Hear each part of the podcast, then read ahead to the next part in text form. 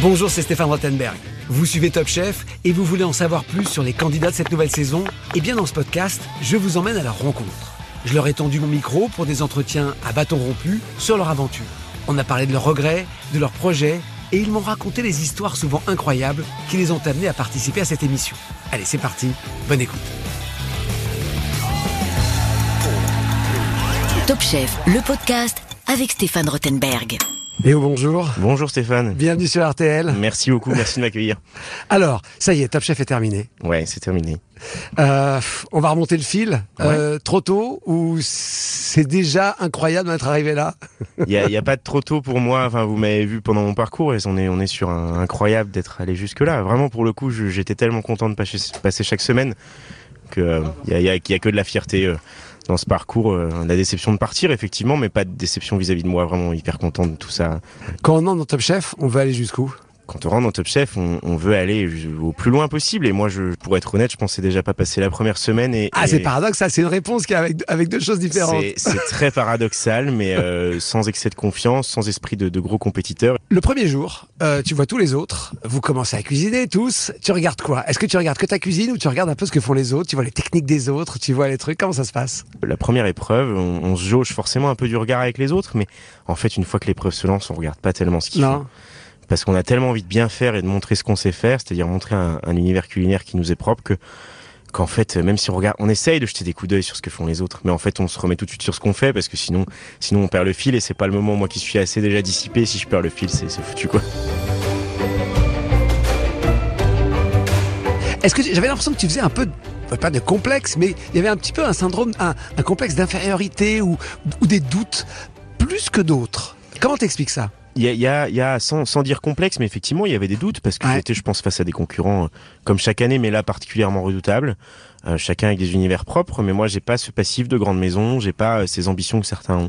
Euh, Toi, les, les bosser dans des trois étoiles, deux étoiles, c'est pas forcément ton truc. Avoir un restaurant deux étoiles, trois étoiles, c'est pas forcément ton objectif. ça- ça aurait pu être un bel objectif de travailler déjà pour des gens euh, multi-étoilés et même après d'avoir un établissement comme ça, mais je m'en suis jamais senti capable. C'est-à-dire que j'ai jamais eu cette prétention. euh, Comment ça se fait Je sais pas, je pense que j'aime aussi les choses simples et que- et qu'il y a une telle pression dans ces établissements-là que, que moi j'ai pas cet esprit-là. C'est-à-dire que la cuisine, ça reste aussi un plaisir. Et je pense que c- ces gens-là qui sont dans une exigence extraordinaire parce qu'il y a un niveau culinaire extraordinaire, il y a, il y a une pression qui fait que derrière, bah, forcément, les relations ne sont pas les mêmes. Euh, le confort de, de travail n'est pas forcément le même. Je dis pas qu'il faut absolument que tout se passe bien, mais j'ai j'ai besoin de prendre du plaisir dans ce que je fais tous les jours. Donc euh, je suis bien à la place où je suis, effectivement, mais euh, j'aurais peut-être pu faire d'autres choix et faire ce cursus comme ont fait les autres. Finalement, je l'ai pas fait. Pour autant, on se retrouve au même endroit. Ah oui, à Et- l'arrivée. Et, et c'est ce qui est extraordinaire parce que parce qu'on apprend tous aussi des uns des autres, chacun avec nos univers, nos parcours. Et c'était super enrichissant.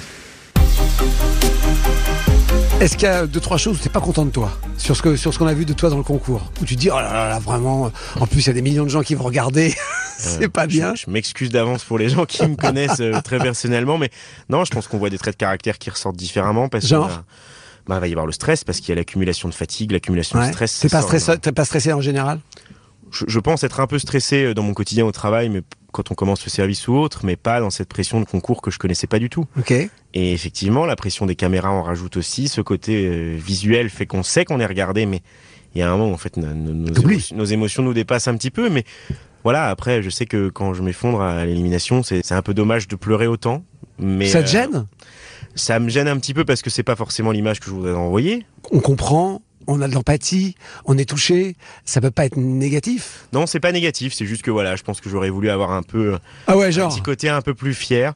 Mais j'étais très fier de mon parcours et, et en fait, je pense que c'est un relâchement en fait de, de, de, de l'intensité de ce concours qui est réellement super intense, cette espèce de machine à laver. euh, Et en fait, Tout est tombé d'un coup. tout se relâche. Il y a eu un mot prononcé, une pensée qui t'est passée dans la tête. Qu'est-ce qui a fait que t'as lâché au moment de l'élimination, effectivement le... Et c'est le fait de voir que euh, mon ami Jérémy, que je connais depuis, depuis le casting, depuis les sélections ensemble, lui gardait sa place. J'étais en fait, j'étais très content pour lui. Ouais. Euh. Parce que je m'en serais encore plus voulu si je le faisais partir. Pour le coup, ouais. En dehors de toute l'estime que j'ai pour tous les candidats, Jérémy, c'est très particulier. Et, et, euh, ouais, Pourquoi je, serais- je sais pas, il y a un attachement qui s'est fait. Pourtant, on a un écart d'âge, on n'est pas du tout du même monde. Mais je sais pas, on a été dans le même bateau dès le début aux sélections. Ah, Et, j'ai- euh, alors c'est bah, marrant, euh, ceux qui passent le casting ensemble, parce que ça c'est vraiment quelque chose qu'on voit pas, c'est les castings. Oui. Vous- encore une fois, on vous sélectionne sur dossier, puis après vous venez à Paris devant Guillaume Raoux ou d'autres, Mm. euh, euh, qui- mais revenez de France, et vous cuisinez devant eux, puis là c'est là où tout se joue. Hein. Euh, Et, le fait de le faire ensemble, je pensais que ça au contraire ça ferait des concurrences, mais ça crée des liens. Je, je pense qu'il y en a pour qui ça crée des concurrences, mais Ouais. je pense que Jérémy et moi, on n'est pas forcément des gens. dont- on a un- une bonne estime de la compétition, mais on n'est pas des requins. Et, et les moments qu'on a vécu ensemble en casting, que ce soit facile ou pas facile, hein, mais on s'est soutenus, c'est-à-dire qu'on a même fait la plonge ensemble euh, à la fin du casting, et, et c'est des petites choses. Enfin, c'est mon fonctionnement normal, c'est-à-dire d'aider l'autre. Est-ce donc qu'il y a une épreuve où t'es pas content de toi J'étais très déçu euh, à l'épreuve euh, du fromage avec Vas-y. François-Régis Gaudry et Joey Star. Ok, donc là effectivement euh, c'était une vraie pression avec François-Régis Gaudry et Joe Star, et pourquoi C'était t'étais énorme. déçu J'étais très déçu parce qu'en fait, j'ai pas su amener Jacques là où je voulais l'emmener. Ah, C'était en binôme hein, encore une Ouais. fois, donc vous étiez... euh, voilà. Et, euh, et malheureusement, ça a conduit après à son épreuve éliminatoire et je m'en suis voulu pour le coup parce que que Jacques, pour moi, c'est un candidat avec un potentiel euh, fabuleux. Et, et, et quand on sort quelqu'un à qui on est en duo, on s'en veut. C'est-à-dire que on implique forcément la compétition de l'autre, alors que quand on est seul, on est seul, c'est notre problème. Sans refaire le match, voilà, c'est c'est dommage, mais on, on s'en veut pas. C'est dommage parce que ça aurait pu se passer autrement. Il y a des épreuves en brigade, quelques épreuves solitaires, ça arrive beaucoup plus sur la fin, pas au début. Au début, vous êtes toujours ensemble. Mm. C'est plus dur, c'est plus facile. Euh, c'est quoi Parce que du coup, for- forcément, faut qu'il y en ait un qui prenne le lead et qui décide de l'idée ou qui. Comment ça se passe Exactement. Bah alors, en, en fait, ce qui est intéressant en duo, c'est qu'au début, c'est c'est une vraie force. Je veux dire, la première épreuve avec Victor, euh, c'est mémorable pour moi. À ce moment, il est, il est fabuleux. Mais à côté de ça, ce côté force, parce qu'on se porte l'un l'autre et on a tous des idées qu'on confronte. Ce qui peut être risqué, c'est si on n'arrive pas à confronter nos idées et à prendre une décision. C'est-à-dire qu'on peut se perdre. Et ça arrive, hein, souvent. Hein. Ça arrive très régulièrement, c'est très risqué, effectivement. Il y en a un qui doit prendre un peu le dessus sur l'autre sans l'écraser, mais il faut à un moment s'assumer un petit peu. C'est ce qui nous arrive avec Alexandre euh, quand on fait l'épreuve du show de Bruxelles. C'est Alexandre qui suggère des idées et il a raison parce que moi, c'est un produit que je maîtrise pas. Et j'assume ne pas le maîtriser. Je pense qu'à un moment, il faut être honnête là-dessus. Mais derrière, quand on bascule sur l'épreuve de Pierre Gagnère avec le dessert, euh, là, nos idées se confrontent un peu plus et effectivement, je prends un peu plus les devants. Comment ça se passe avec les grands chefs de brigade Ils sont intimidants, ils aident, euh, ils se perturbent finalement. Les grands chefs de brigade, en tout cas pour, pour ce que j'ai expérimenté avec Paul Perret, ils fusent, ils fusent d'idées, c'est incroyable, mais des fois ça nous perd. Quoi. Moi, il y a des, pour être honnête, désolé chef, mais il y a des moments où j'ai décroché parce que Ah ouais. parce qu'en fait, sinon, on fait tout l'inverse de ce qu'il a dit au début de la phrase. Ah oui, à ce point-là Parce que Paul Perret, il a une idée à la seconde. Ouais. Donc euh, nous, en une heure et demie, on peut pas avoir une idée à la seconde parce que sinon, on s'en sort pas. Il y a des moments où j'ai écouté ses conseils, hein. et il Oui. y a des moments où j'ai décidé de, Rien à de- faire. de mettre un peu les écouteurs. Trois étoiles, pas trois étoiles.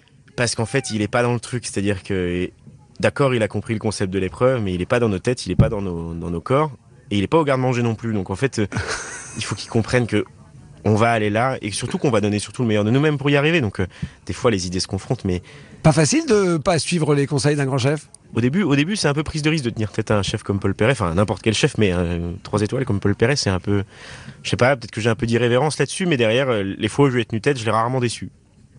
Donc ça a plutôt payé. Mais j'aime bien parce que ça lui faisait un petit ascens- ascenseur émotionnel. Il vivait le concours avec moi. Ah oui, oui, c'est-à-dire que- oui, il était très stressé. Hein, Ouais, euh, euh, passé- on est vraiment passé du stress au rire, du stress au rire. euh, C'était très drôle. Plus grande fierté. Plus sur grande une épreuve, fierté- sur quelque chose. Sur... un- Sur une épreuve, ça serait euh, l'épreuve avec Yann Couvreur. Ok, donc une épreuve des cinq sens. hein, il fallait être bon à tous les, sur tous les sens, l'odeur, le toucher, l'odorat, etc. Pour le coup, effectivement, quand on découvre qui nous juge, euh, moi je suis face à un chef pâtissier que j'admire énormément depuis, depuis de nombreuses années. Et puis, euh, et puis voilà, je pense que là, à ce moment-là, je me révèle un peu culinairement, c'est-à-dire que je fais des choix très assumés. Je prends un risque technique aussi que je maîtrise pas, mais je sais que c'est un moment où il faut la balance risque-technique. Et, euh, et moi, je sais ce qui, m'a, ce qui a pêché pour moi dans le concours, c'est effectivement certaines lacunes techniques. Donc la créativité était là et j'ai, j'ai pris un plaisir terrible à faire un dessert pour Yann Couvreur. Et puis ses retours ont été extraordinaires, mais à côté de ça, chaque épreuve pour moi a été était, était fabuleuse parce que j'ai rencontré à chaque fois des gens, des gens super qui ont eu des mots euh, très, très corrects, très respectueux, toujours dans le respect. C'est très intéressant. C'est quoi l'avenir pour toi L'avenir pour moi, c'est d'ouvrir mon établissement du coup. Ok. C'était déjà le- l'idée avant, avant Top Chef, D'accord. effectivement. Mais après, je me suis dit que voilà, avant mes 30 ans, il fallait que ce soit fait. Ok. Donc, euh, c'est peut-être un challenge très personnel. Tout est trouvé déjà ou pas Tout n'est pas trouvé. D'accord. Euh, la région est trouvée. Ok, ce sera où En Alsace. Ok. Euh, l'i- L'identité gastronomique est trouvée aussi. hein. Je pense que j'ai j'ai montré un peu dans Top Chef ce que je voulais faire comme type de cuisine.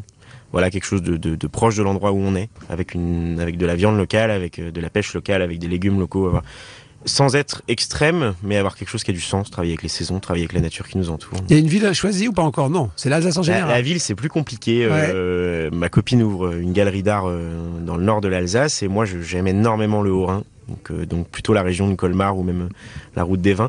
Donc c'est un peu compliqué pour l'instant d'a- d'avoir un avis définitif là-dessus, mais je, je pense que mon cœur balançant, on va trouver un juste milieu entre, entre Strasbourg et Colmar. ouais. On a hâte de voir la suite. Moi aussi, moi aussi ça, tout s'accélère vraiment très très très fort là, mais euh, c'est- c'est c'est d'une excitation terrible comme jamais j'ai connu en- dans ma courte carrière de, de cuisinier. Bon, je suis sûr que ça va être super. Et euh, l'ambition de- d'aller chercher les étoiles ou pas du tout alors du coup Ça, ça serait ça serait formidable. Ok. Après, de là à dire l'ambition, non, je pense qu'il faut déjà que je m'implante et que j'assume ce que je fais. Et puis si un jour, effectivement, j'ai une reconnaissance autre que celle de mes clients et de mes pairs, celle de mes pairs compte plus que tout, euh, je serais très très fier, effectivement, d'avoir des récompenses, que- qu'elles soient de n'importe quel guide. Bon vent. Merci Stéphane, Je merci suis beaucoup. très optimiste sur cet Merci, c'est avenir. très gentil. À suivre. Merci à très Léo. bientôt. Merci.